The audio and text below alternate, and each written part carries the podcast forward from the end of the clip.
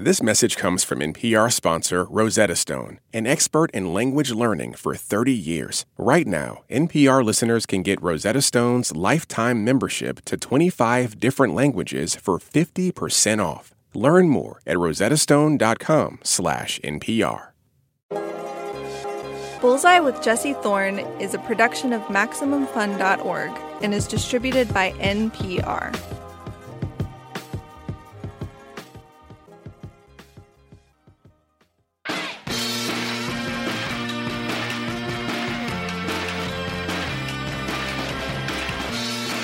It's Bullseye. I'm Jesse Thorne. Craig Robinson says that for pretty much the first time in his career, he feels like a success. It's success that's maybe coming a little later than Craig might have hoped or expected. He started out as a comic and a musician. His act is sort of a mix of stand up and songs. He had a lot of great supporting parts in a lot of great movies and TV shows. Notably, The Office, where he played Daryl Philbin, Mike, get off of the lift, please. I'm fine. Come on I'm now. fine. I'm fine. Oh, oh, oh! We'll get somebody to clean that up. We're the ones that got to clean that up. Pineapple Express with Seth Rogen and Danny McBride, I might act tough, but I got a lot of feelings. And you hurt damn near every one of them. and a particularly great recurring role on Brooklyn Nine-Nine, where he was Doug Judy, the Pontiac Bandit. Since I'm going to jail, I want to enjoy my time left on the outside. Put me up in a five star hotel like the Royce, unlimited room service, and minibar privileges. Three star hotel, like the Brooklyner. $60 a day meal allowance, no minibar. Four star hotel like the Oneida, 200 in food, no minibar or alcohol, but I get to go crazy on candy and nuts. Agreed. These days, he has his own show. It's called Killing It. The show recently wrapped up its second season on Peacock. It was co created by Dan Goor and Luke Del Tredici, two of the creators of Brooklyn Nine-Nine. And man, it is a great show. Here is the premise of Killing It. Robinson plays Craig Foster, and when the show starts, he's a security guard at a bank. He rents out his apartment on Airbnb and sleeps in his car so he can squeak by. But he's got a plan to make it big buy up some cheap swampland in Florida, farm a special type of berry that only grows there, sell it to supplement companies, and profit. He joins forces with a relentlessly optimistic Uber driver named Jillian, played by the great Claudia O'Doherty, and as a team, they seem unbeatable. Of course, they are not unbeatable. The American dream always seems like it's just within Craig and Jillian's grasp when something or someone gets in the way. Killing It is a show about the compromises and indignities that go with striving in America and the compromises and indignities that go with, you know, just trying to get by in America. Medical insurance premiums, hold music, hustle culture, the gig economy, snake hunting contests. It's satire, but it's not medicine. It is really, really funny. Here's a bit from the most recent season. Craig and Jillian have finally gotten their saw palmetto berry farm up and running. They have a handful of employees who live on the farm with them. The berries are just about ready to harvest. Everything is coming up Craig. Well, almost everything. If you want your daughter to like the place, you might want to have the guy come and empty the porta potty. Shayla, it was just empty last week. It needs to be emptied every week, boss. There are only five of us on this farm. It shouldn't fill up that fast. Oh, I know it shouldn't. And yet, Look, I don't want to get in another fight about this because my daughter's coming and I don't want to be embarrassed in front of her. But I go above and beyond what's legally required of me in terms of sanitation. I'm not as versed in law as you, but I do know this. It bakes in the sun, and if I'm in there for more than 20 minutes, I feel like I'm about to pass out. Why are you ever in there more than 20 minutes? Whoa, asking a woman? That's technically harassment, Craig. And you're on tape. Shayla, it's too expensive to have the truck come every week. End of discussion. Craig Robinson, welcome to Bullseye. I'm so happy and excited to have you on the show. I'm such a fan. Thank you so much. It's a pleasure to be here, man. I I was just talking with my producer before we started about how Killing It is not just a funny show, it is also the very rare thing that is both effective as satire and actually funny. Usually you kind of get one or the other. Hmm. And I wonder when was the last time that you were trying to make ends meet? The last time I was trying to make ends meet, um, let's see. I guess it was uh, I was new on the office, and was uh, you know, just trying to get jobs. What were the jobs that you got? They were. I mean, I was hustling, doing comedy shows. You know, going on the road when I could, and so still trying to make a name for myself that way. And then uh, the jobs would be. Uh, this is while I'm I'm doing acting, so I was always trying to, you know, I was trying to make it as an actor. How long did you live in LA before you got the office? I was in LA. Let me see. I moved to LA in 1999, February. So when did the office pop? 2003 or somewhere around there. So I guess yeah. about what was that? Four years. Four. The first episode Five. aired in 2005. Okay, so yeah. So I guess the last time I was trying to make ends meet was a couple years into that. So maybe about 2007, 8. Before something took hold and said, okay, you can start saving some money. Did you think you were going to be a stand up comic or an actor or a musician? In college, I knew I was going to go into comedy. I went to college thinking I was going to be this like a musician, a um, you know R and B singer or what have you, and then uh, comedy just like took over. How did it take over? My capacity or, or ability to be silly knew no bounds. Like it was all the t- all the time. You play too much. Oh my god! Uh, but I would be having people laughing and stuff, and and then one day I went to a homecoming show at uh, at school, and uh, two guys that I know went up and did comedy, and it blew my mind that somebody would like, "What? How, how do you? What?" And then I, I went and got this book, stand up comedy by Judy Carter, and I started taking comedy serious. It was like one of the first things I decided to take serious in life. Like, how do you do this? How do so I'm trying to figure this out. And I looked up this guy, Neil Lieberman, who was in San Francisco, and I called him because he was like a comedy coach. So I called him up, and he was nice enough to tell me, "Hey, look, Craig, this the thing about that book, half of it is is right and half of it is wrong, and, and you won't know which half." But uh, he gave me advice that I, I still hold on to this day over the phone. I should probably send him a check for that. But he said, um, if a joke kills, slow down. And if a joke bombs, slow down. So uh, I was like, oh, okay.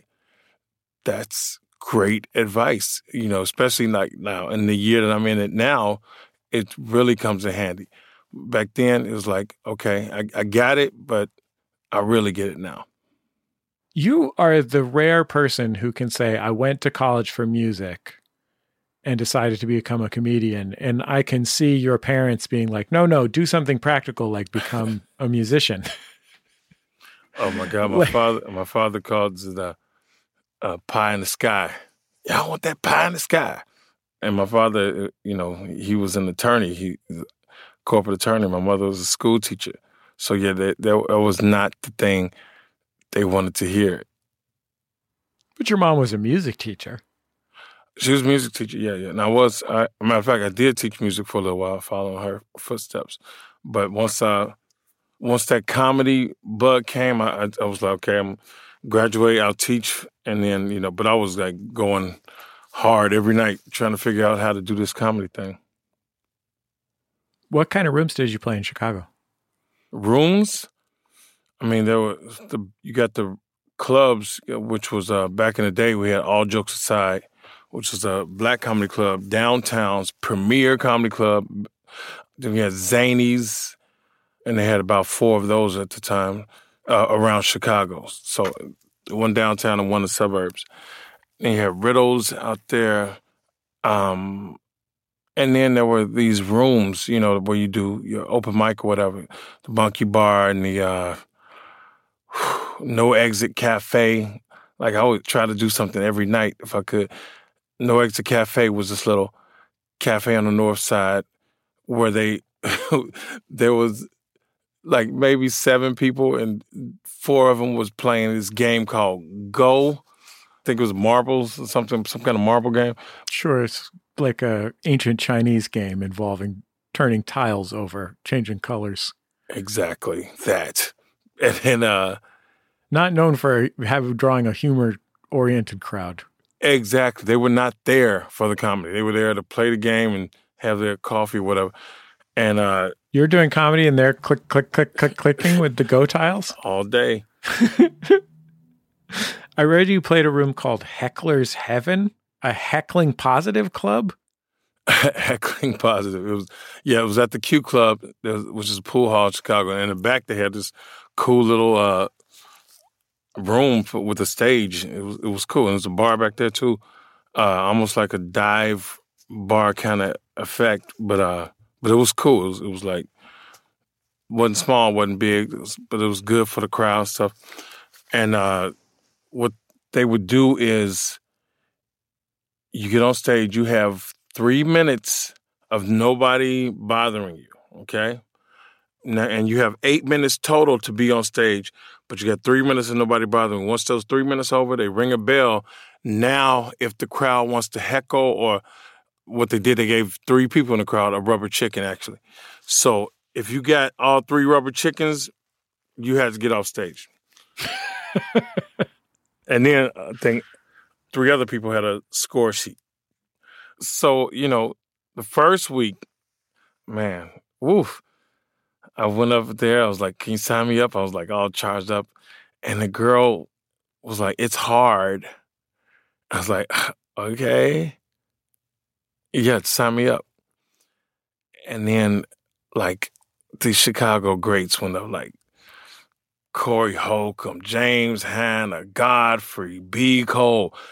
And I went over to the girl, I said, Can you take my name off the list, please? I, I took my name off the list. And she had this almost like she was vindicated. She was like, uh, yeah, like, like told you, but then I was so determined. I was the next week. I went. I was like, no matter what, I'm going up. To, I'm going up. I'm going up. Put my name on the list. They called. I get up there. I do my, uh, you know, my first couple of jokes, and uh, once they rang the bell, I wasn't doing too well. So I got like two chickens. In my mind, I was like, I'm not getting a third chicken. Good night. So I left with only two chickens. Then the next week I came and I brought my keyboard, and there was no chickens that night. And that's all she wrote. I never looked back. We're going to take a quick break. When we come back, Craig Robinson, a little bit more. Stay with us. It's Bullseye from MaximumFun.org and NPR.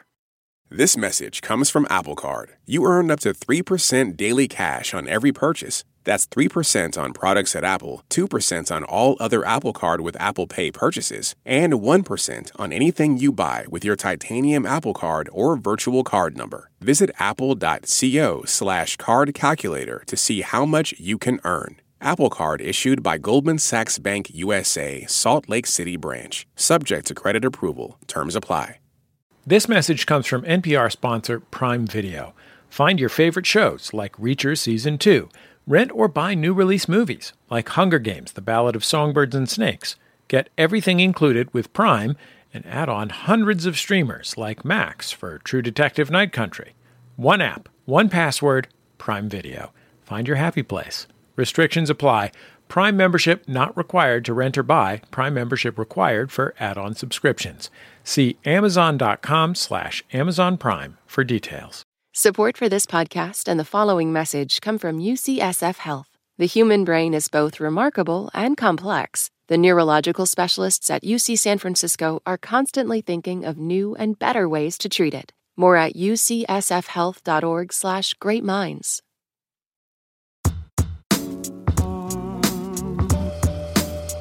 Welcome back to Bullseye. I'm Jesse Thorne. My guest is Craig Robinson. He is an actor and comedian and musician. He's had recurring roles on The Office, Brooklyn Nine-Nine, Mr. Robot, and elsewhere. These days, he is starring in the very funny show Killing It. It's a satire about snake hunting, sketchy supplements, and many, many other ill advised ways to get rich quick in America. You can stream both seasons of Killing It right now on Peacock. Let's get back into our conversation. Thinking of Chicago comedy makes me think of that time that Bernie Mac was on Def Comedy Jam and came out and the first words out of his mouth famously I ain't scared were, of you. Yeah, exactly. I ain't scared of you, mother. Yeah, man. Talk about a legend. Talk about a great dude, man. We uh Bernie used to have this show in Chicago uh every Tuesday at 8 p.m. at Milt Trenier's. It was in the bottom of the uh Holiday Inn hotels downtown. So people would come there at 5 p.m. for 8 p.m. show. It would be packed out. And so, um, you know, they're eating their wings, whatever, chilling. And it was a jazz club, Milt Trenier's. So uh, Bernie had the band was, was backing him. Bernie come out, destroy the room. And I think Ali LeRoi was writing for him and, and performing. So they do some sketches. But they, he'd also bring up a Chicago comedian and a Chicago musician, you know, who on the come up, whatever, or trying to make it. And one day, uh, and I and I went there, and it was like this amazing environment and all this, and uh, and I went and uh, and I would tape my sets on this little tape recorder, itty bitty.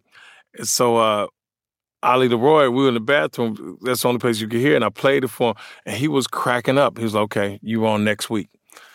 And so the next week, I went, and I had about six minutes of material, and I went down there and did my, you know, sit down at the piano, quiet, and do my thing. And Bernie was like, uh, Craig, whatever you need, I got you. You know, complimenting me and, and let me know I had something uh, uh, special. It was cool. He was real cool. Rest in peace. One of your first acting roles was on the Bernie Mac show, right? Yeah, yeah, yeah, yeah. He kept his promise, and I got the part uh, to be on that show as a as a barber.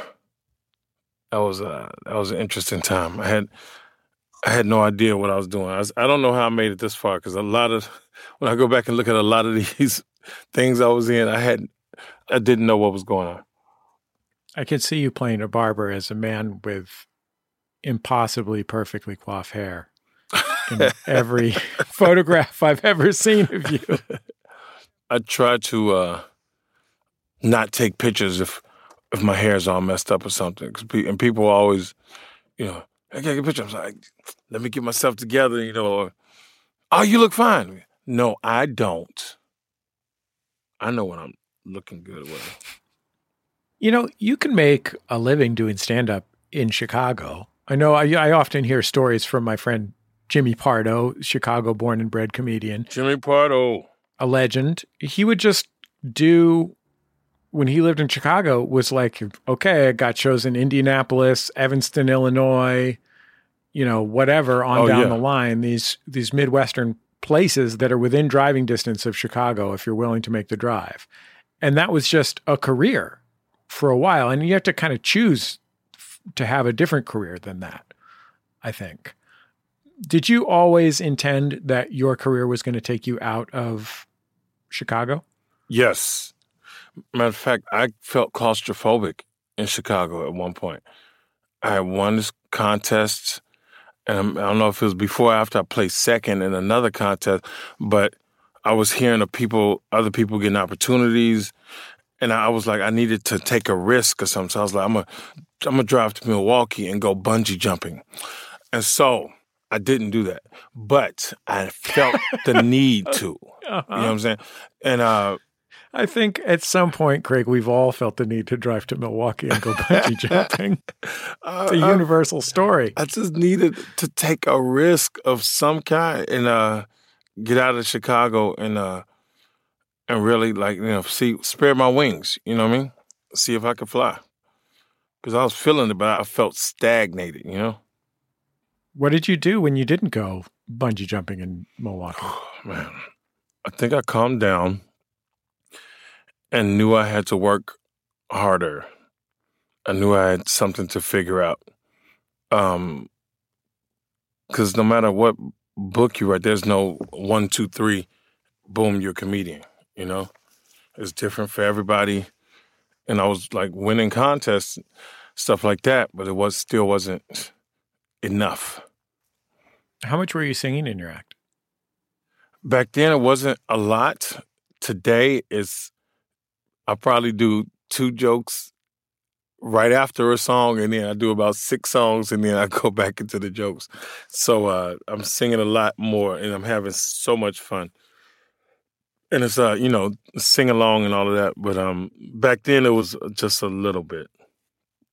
You have a full on for real band. I mean, I, I watched you performing with your band, and I thought to, the thought that I had to myself was, "Oh, this band is real. This isn't just like." isn't just like I'm famous. Would it be fun, friends from back home or whatever, for us to have a goofy band? Your band is comprised of very real professional musicians. World class, man, international. Thank you for noticing that. Yeah, they, they I'm easily the the weakest link talent wise in that band. They, they, make me better, and and it's uh, too much fun being in front of that band. Like they all have Wikipedia pages. You know what I mean? Right, right. As individuals, they're unbelievable, and they're, between us, I think we know every song ever made, plus all the new ones. That might be a lot. But uh, we went on a college tour one time. We would uh, learn the college song. I would send them the college song and they learn it. And then like the fact that we would learn their college song, oh my God, it was blowing their minds. Your mom was a music teacher. Your brother is a professional musician, a singer, and instrumentalist as well. Works with you sometimes. Did you sing at home with them? Every day, many hours a day, yes. What did you sing? Everything. We sang a lot of gospel music. You know, we had choir and stuff, but uh, we would harmonize all the time in the car, the dinner table. We would always be singing. We, our house was like a rehearsal studio. Piano upstairs and downstairs, organ downstairs, had drum set, trumpet, saxophone. Probably, um, I know I had saxophone lessons before I had clarinet lessons before. Uh, I don't think I had trumpet lessons, but I've tried to play the trumpet. So we we touched something. Um, pianos were pretty much stuck. My brother can play probably ten instruments though. So yeah, we were always singing. Uh, our, our house was music. What was your dad's role in all this? My dad plays a little bit, right? Like he would play the guitar, and he would play uh, the, the drum pad, and he played till three in the morning, you know, so we're trying to sleep. All you hear, do do do do do do do do do do do do do do do do do and then like, oh, okay, finally stopped. And you hear, ditto, ditto, ditto. So uh, he was up late playing, but it, it also showed, hey, your your father's not out here, you know, running the streets. He's, you know, learning instruments, and you know, so it, I think it instilled something in us uh, to, you know, you got to this this is an art form. You have to practice and you have to get your basics, your fundamentals. But like he and, and he and he sang in the choir with us too. So and he has a he has a great voice. But like I said, he he's not the musician that's coming out playing for everybody. Like he's a home musician. I think he played one song at church one time, "Sweet Hour of Prayer," I believe it was, and uh, he, he was you know kind of nervous for that, but he did good. But it's like yeah, he's not coming out and Come on, everybody, jam. Do you think that you would give up comedy for music if you weren't doing funny music? Uh, I do. It's not just funny music. I mean, there's uh, we do some serious straight ahead too. But I think if yeah, just me playing in a you know a dark room somewhere that that's that's the dream, and not even you know having a talk, maybe a couple of interstitial you know Good evening, ladies and gentlemen. But uh, yeah, I, w- I w- just sitting there getting lost in the music. That's that's the dream. Do you get lost in the comedy when you're doing comedy? S- Yeah, for sure. As uh, so I've been preparing to do a special, right? But since I do so much music, it's that's why I don't have one out pretty much. And so now I'm working with this company, and they're like, "Well, here are the songs you can do. Here's what you can't do." So you take all this, and I'm not just doing songs. Uh, most of the time, there's always there's usually a joke or something involved, and then there's you know a song that just like to do because I'm having fun or it invokes a memory or gets the crowd going, whatever. So um, everybody has kind of been like that. Here's what you can do, which is like this many songs. Here's what you cannot do. And it's like, but that's my bread and butter. So finally this year, I was like, let me start working on new bits and you know figure out how to get a special that I'm comfortable with that I want to put out that you know somebody be comfortable producing. It won't cost twelve million dollars just because I'm using ten songs. And then something funny happened. I started doing more music. I just started getting inspired to do this and that. So now I'm having this blast fun, and I'm still writing and you know figuring out these other jokes and tr- figuring out how to incorporate old stuff and new stuff and all this kind of stuff. But uh, it's uh, going up every night and like really like I'm I'm going at it like I'm new. You know, sometimes in LA, I might have four or five shows. I call that one of my New York nights.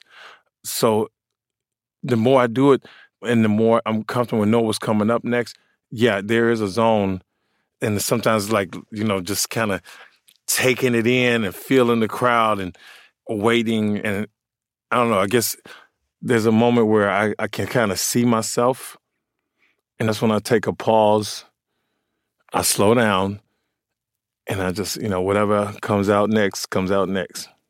So much more to get into with Craig Robinson. We haven't even talked that much about his great show, Killing It, yet. I'll ask him whether or not he thinks his character is a fool for chasing the American dream, and whether or not Craig himself thinks that he's made it. It's Bullseye from MaximumFun.org and NPR.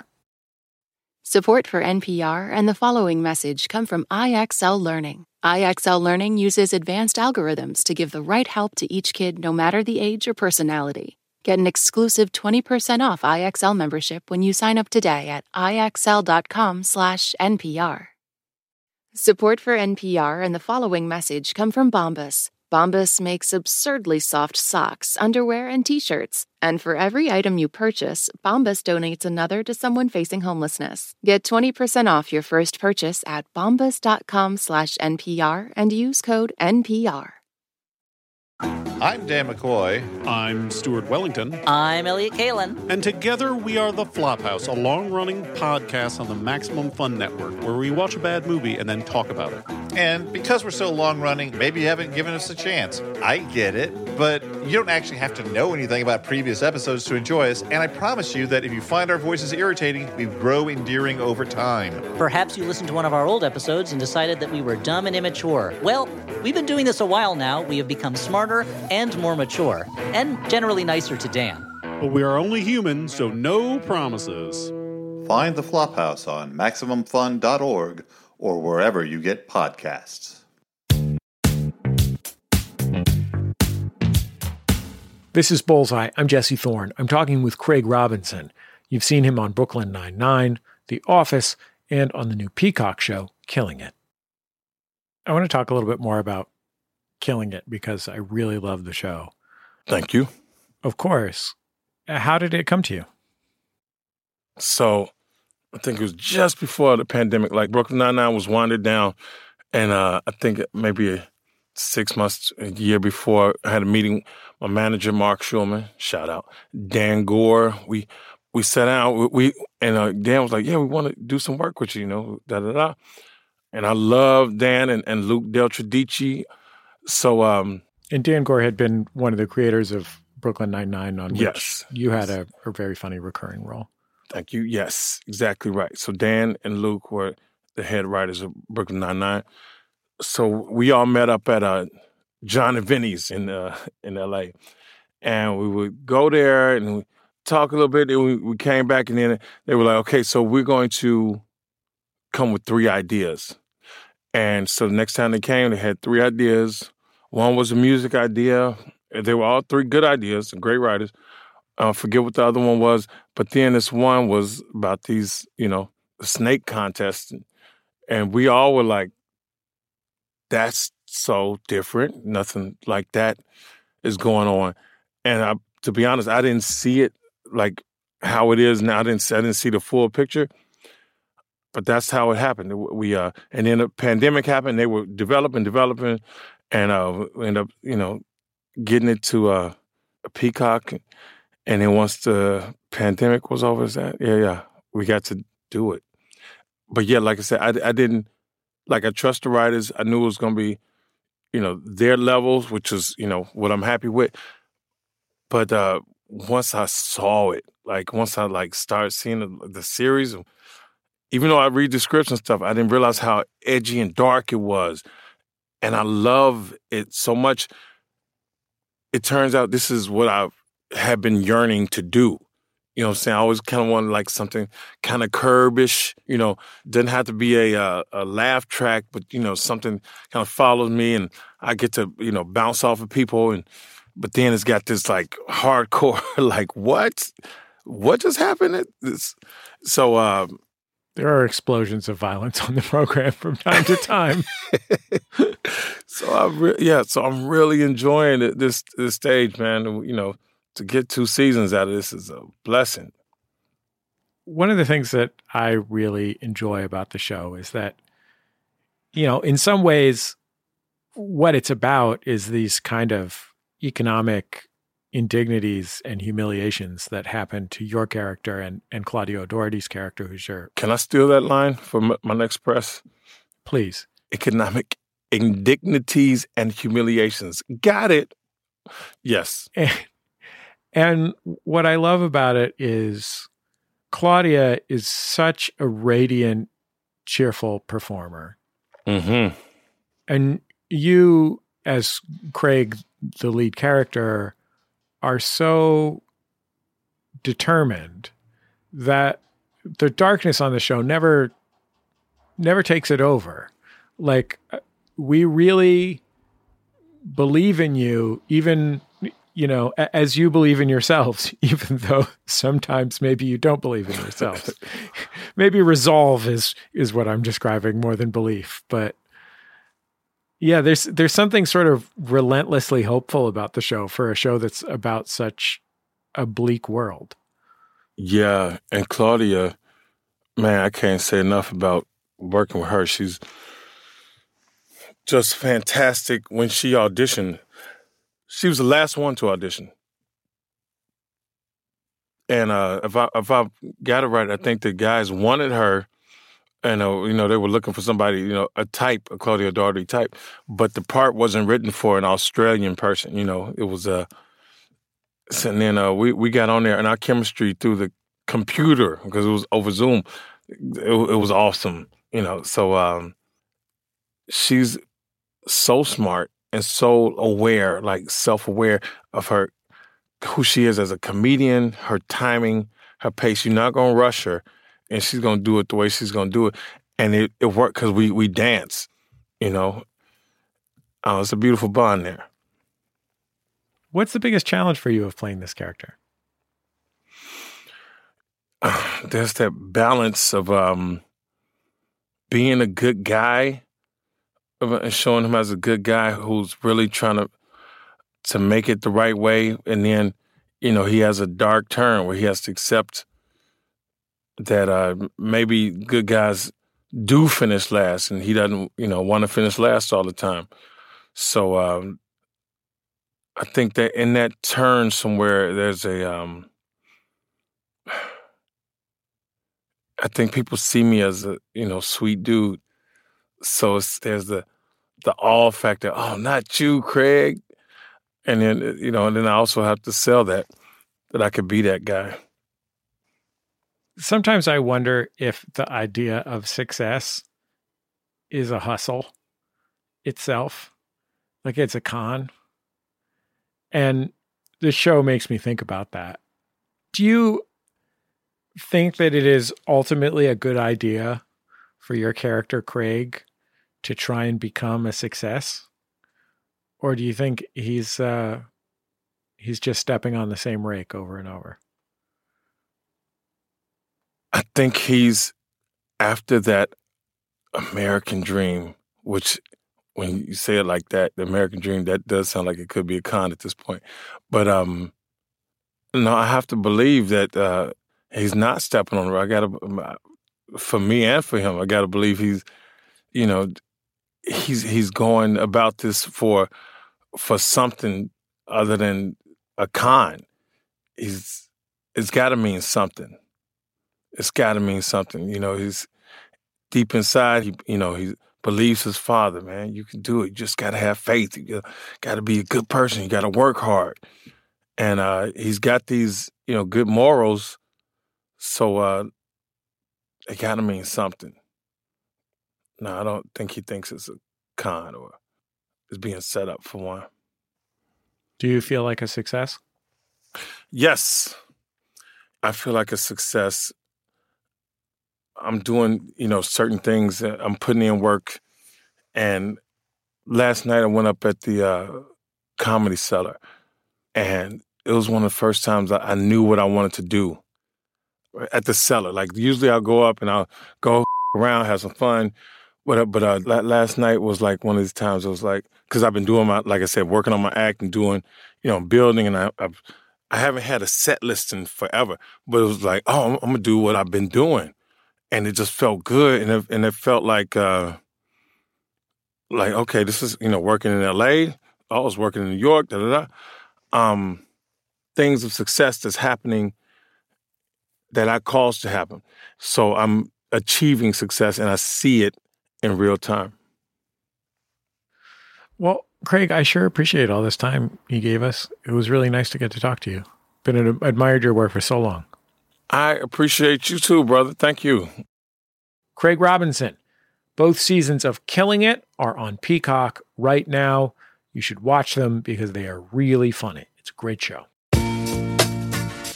That's the end of another episode of Bullseye. Bullseye is created from the homes of me and the staff of Maximum Fun in and around greater Los Angeles, California.